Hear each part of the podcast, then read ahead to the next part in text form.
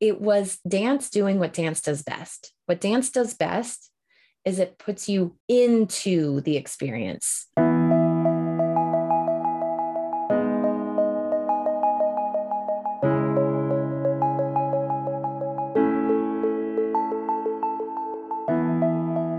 Hey, friends. Welcome back to another episode of Inside the Creative Process. I'm your host, Alicia Peterson Baskel. We're going to do another short story episode today. These short story episodes are shorter and they're solo, it's just me. But they're an opportunity for me to dive deeper into an idea that has been coming up in the conversations that I've been having with artists across these different genres. Today, we're going to dive into the idea of nourishment. I want to share a story of an experience I had in Berlin of seeing a piece that just so nourished me. So before we go there, I wanted to let you know that I'm going to be teaching a choreography class. I'm so excited in San Diego. It's going to be Monday, March 7th, March 14th, and March 21st from 6:30 to 8 p.m. with San Diego Dance Theater this is an ongoing class, but I'm teaching this little pocket of time. We're just going to dive into different processes. We're just going to experiment and explore and talk about it and experiment and explore. No pressure. This is not about making a masterpiece. This is about finding new ways of working or ways of getting our out of our own way is what it's about. And so I want to invite San Diego dance artists to please join me in this class, but also San Diego artists practicing embodying the work, I think can help any art form. So I really don't want to make it sound like this is for choreographers only. This is for anybody who is working as an artist and is creative and wants to nourish themselves and wants to try something different and see how that can affect your artwork. So go check it out, San Diego Dance Theater. I'll put the link in the show notes below jumping into our topic today nourishment. By nourishment, we're talking about feeding your well, seeing other work, talking about processes. And this happens to every all of us, right? Where you feel like you're making, making, making. You're just pouring out and churning out. I mean, at some point, it might feel like you're just churning out art, churning out dances, churning out performances and not taking something in. So for me, I was given the opportunity to either go take a workshop or go work with choreographer here.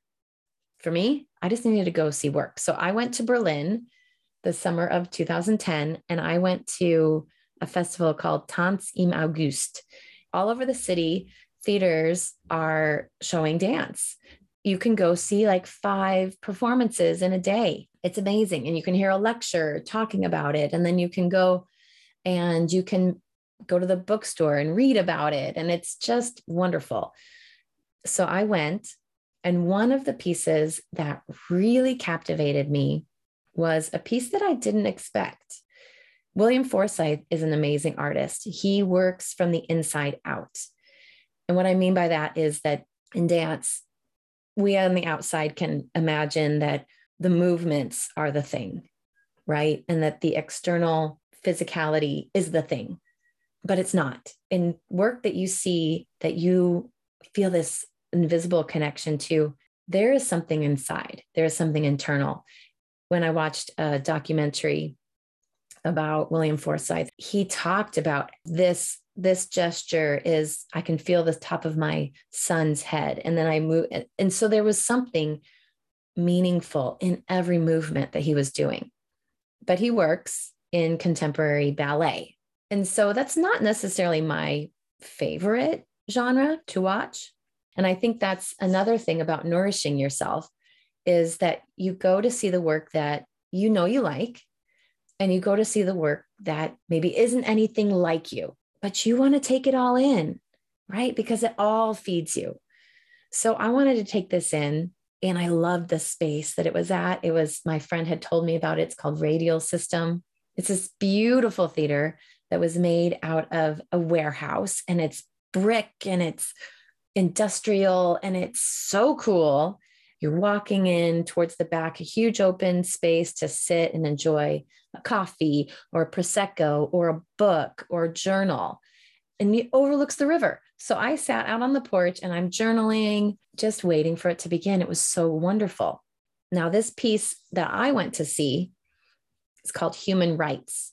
Writes starting with a W R I T S, that kind of writes. It blew my mind. It absolutely blew my mind. It was not what I expected. Let me tell you about it. Now, the one thing that kind of tipped me off a little bit that it was going to be different was that it was a performance installation. And a performance installation is something where it's already there in the space and you're going to go and experience it. So instead of being on a stage where you know they come out and they start the piece on the stage, it's usually already started. You're just entering into it as the audience member. And so they had tickets for this in like 15 minute increments. People would go in, 15 minutes later, more people would go in, people would come out. You can go when you feel like you're done. I think my time was like 7:15. And I walk into this space, and this space is huge. They took all of the seats out, everything was wide open, and there were probably 60 tables. I'm guessing. This was 10 years ago, remember? no, it's 12 years ago. Oh my goodness. So the tables were running, they were running in like a grid like pattern, 10 across and six deep. And so that, you know, it really fit the space well. By the time I got in, the piece had been going for about an, a little over an hour. And it, this grid was not quite as clean, I think, as it may have started. Tables were shifted, things were a little different.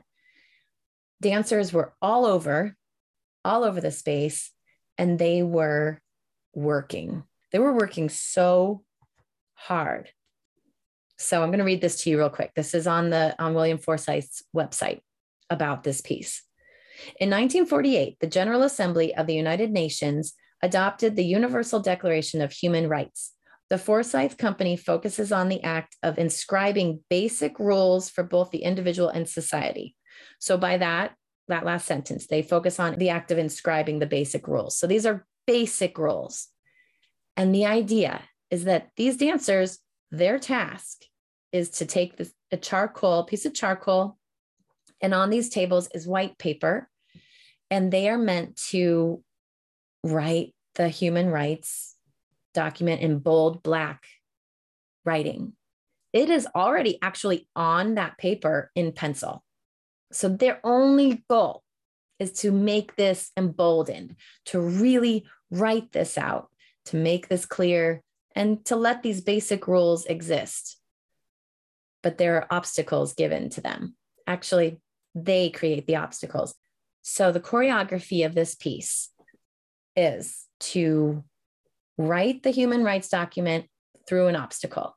So, one person, the first person I encountered, the way that he was going to write it because you couldn't just write it. That was not okay. You had to find a way of writing a task to write it. So his was to do a seance. So he took audience members and he was sitting on the table and he had the charcoal in the middle and he we we sat in a circle. We formed a circle. I think he had the table on its side. I mean, tables were on their sides, they were upside down. Things got really messy and it was really awesome. So we're sitting in this circle and we are talking to the chalk and asking it to move. I think he did this all night with different people, different people coming and going. Did he get that message written? No. As I move a little further around, I see two dance artists working against one another. One is trying to write with their hand, one is trying to write with their foot, and they're pushing back and forth just a constant pressure. They may have gotten some of it written. Another table, there was a man, and actually, I think this took like five tables. There was a man who was strung in like a swing with a rope. He had just rope strung between two of the tables and was swinging himself back and forth, back and forth. And every time he would get close to the table in front of him to write, he would get one little mark and come back and, and get one little mark and come back and did this for hours. I don't know how many dance dancers in his company, but I would say at least 20, at least 20, maybe more, spread out all over these tables. And at every one, there was another obstacle.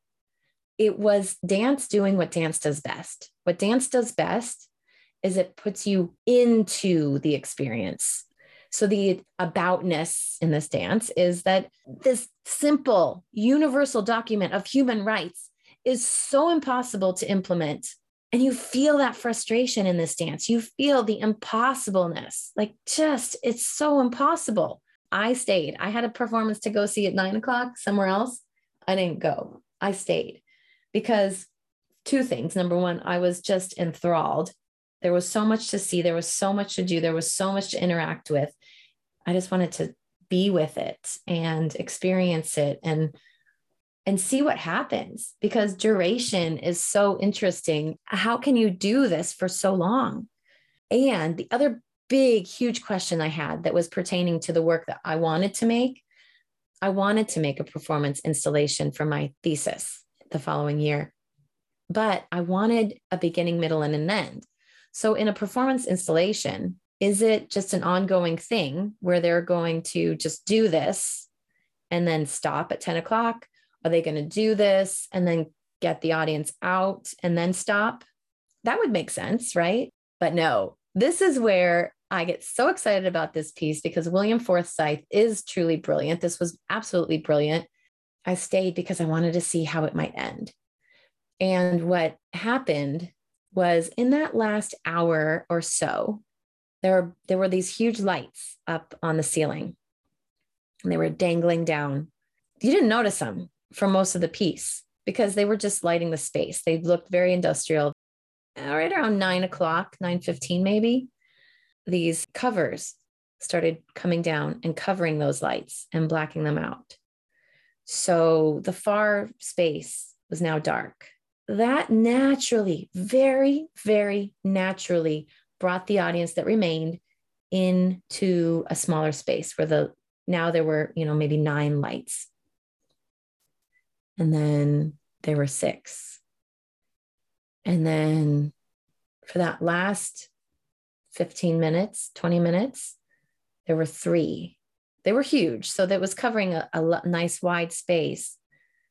But by this point, we were all gathered close in a circle around three or four dance artists who were in this, oh, this amazing back and forth, almost assembly line that they were doing to get that chalk down, to get that charcoal written. These dancers were filthy. The room was disheveled. Tables were everywhere, but we were in this circle, probably around 10 tables that had been piled up on each other. By this point, the, there was now this central stage, and everything had gathered there. They could have gone on like that forever. They really could have. But those lights came down, down, down, down, down, and blackout. Oh my gosh. I was so happy I stayed till the end. I was so happy I stayed there for over two and a half hours. It was the most nourishing experience. Here was this installation and how he, William Forsythe, used lighting and space to whittle it down and to create such an intimate, specific ending. It just filled me up. I walked out into the lobby afterward and was just hanging out. I was I was by myself. So I could just eavesdrop and I got myself a, a prosecco and I listened and dancers would come out and they'd see their friends and be talking with their friends and I heard one guy say, "Yeah, William said, don't dance. You are not allowed to dance." And so we couldn't even dance. We weren't allowed to dance. And I love that. Oh my gosh. I love dance. But I love the movements of humans.